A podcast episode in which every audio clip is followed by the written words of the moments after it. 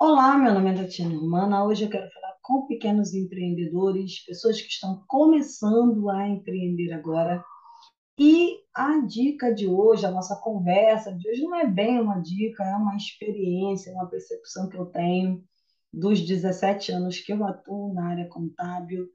É que, se você está começando a empreender, assim como teve um outro é, episódio que eu falei a respeito da importância de você ter contrato, de você consultar um advogado, é tenha um contador de confiança.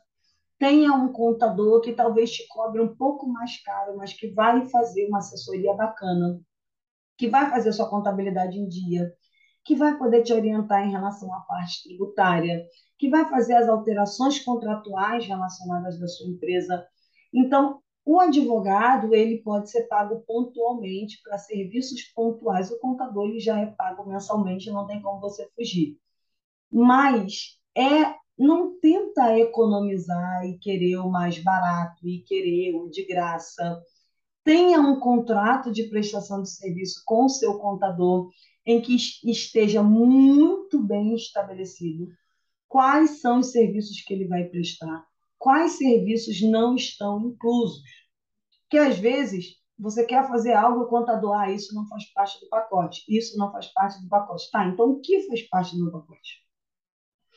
Tenha um contrato de prestação de serviços com o seu contador. Pesquise a respeito desse contador, se ele tem site, se ele tem redes sociais, olhe no Reclame Aqui, é, olhe se tem processos relacionados a esse contador, é, procure alguém que já é cliente dele, que já foi cliente. Não tente, são economias às vezes que as pessoas fazem que para mim não faz sentido algum esse tipo de economia. Então, é, vai abrir uma empresa desde o contato inicial da abertura da empresa, tenha um contrato de prestação de serviços, verifique se ele tem conhecimento suficiente para te orientar. Às vezes tem muita gente que é curiosa, tem muita gente que não dá atenção para os clientes, porque existem bons e maus profissionais em qualquer área. Então, a minha experiência, eu como contadora, eu posso dizer, um contador que não sabe o que está fazendo, um contador que está sobrecarregado e não consegue te dar atenção, não consegue dar atenção para sua empresa, é uma dor de cabeça que você vai ter. Então, vai procurar um contador, não fique olhando só preço, qual é o menor valor que você pode pagar, porque o barato pode sair muito caro, muito caro.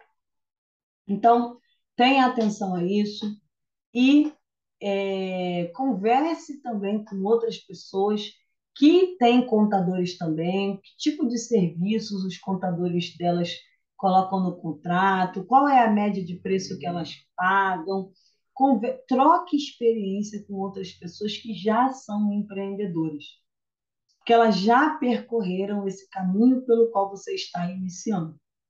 Então é muito, muito legal quando você troca a experiência com outras pessoas e essas pessoas elas vão te dando dicas, elas vão te auxiliando para que você não entre em nenhuma furada desnecessariamente. Bom, essa é a minha dica de hoje a respeito de empreendedorismo, os cuidados que você tem que ter inicial para evitar problemas futuros. Se você escutou até aqui, eu agradeço primeiro pela sua atenção, pelo seu interesse no nosso conteúdo. Convido você a se inscrever no canal do YouTube, seguir no podcast, seguir nas redes sociais e no LinkedIn. Muito obrigada pela sua atenção e até breve.